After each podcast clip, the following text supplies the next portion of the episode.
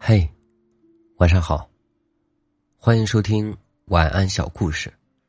今晚的故事名字是不会讲话的大叔。在森林里有那么一棵大树，和其他的大树一样，都是普普通通的，唯独不同的是，整片森林里只有它不会讲话。因为它不会讲话，没有爱热闹的动物在它身上安家，所以他似乎从小都是孤孤单单的，一个人的成长也挺好，他这么安慰自己。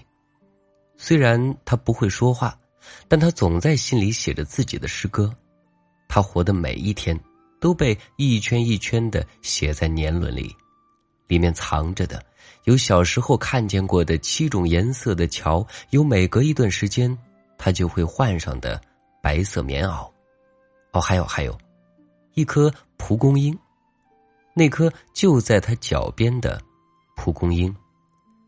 大树不能讲话，所以其他的大树和他也没有什么聊的，只有那颗小小的蒲公英总在他身边絮絮叨叨个不停，讲他认识的小蝴蝶，讲他路过的小溪流。大树没法发出一点声音回复，但他总是认真的听着，同时还关注着太阳，随时把蒲公英放在它的影子里。蒲公英在讲故事的时候就不会被太阳晒得满头大汗，这是他唯一能为蒲公英做的。然而蒲公英毕竟和大树不一样，秋天来了，蒲公英的衣服变成了毫无生机的黄色。大树知道，它的叶子变黄就会掉落，消失在土壤里。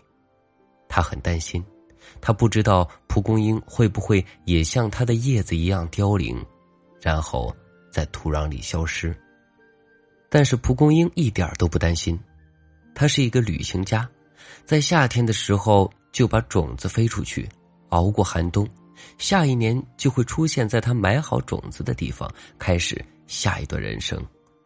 他告诉大树，冬天我就要离开了，你可不要想我呀。大树摇摇头，哗啦啦的枯叶像哭声一样。大树舍不得它，虽然蒲公英不会消失，但是下一年它就不会在这里了。它把种子埋在哪里了？下一个地方会不会有乱吃东西的小鸟？会不会也有一棵大树给它遮风挡雨呢？大树很伤心，可是它是树，它不能走，还不能讲话，他不能跟蒲公英说要照顾好自己，也不能问他以后还会回来吗？大树只能摇着头，它的叶子一片一片的落下。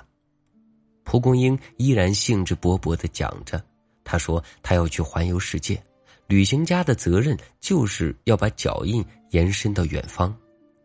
他突然问大树，你知不知道我把种子埋在哪里了？大树只是一个劲儿地摇头。蒲公英笑了笑，很神秘地说，嘿，你不知道，那是一个很美的地方。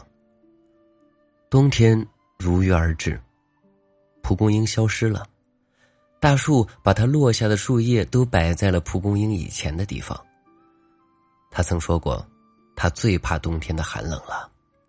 大树就想，那我把所有的叶子都给你当被子吧，再见了，蒲公英小姐，谢谢你陪我一个春秋，以后我又是一个人了。第二年春天来了，微风从南方带来一丝温暖。喂，想我了没？一个声音响起，就在他的身边有一株蒲公英，恰好在原来蒲公英小姐位置的旁边，它们很像，难道是她的姐妹吗？喂，看这里啊，还是我呀，认不出来了？嘿，没想到吧，我就把种子埋在了这里。其实你就是我的世界，不把你绕一圈，我是不会离开的。原来还是那个蒲公英小姐啊！大树在她的年轮里又多写了一笔，他写道，我喜欢的那个蒲公英小姐回来了。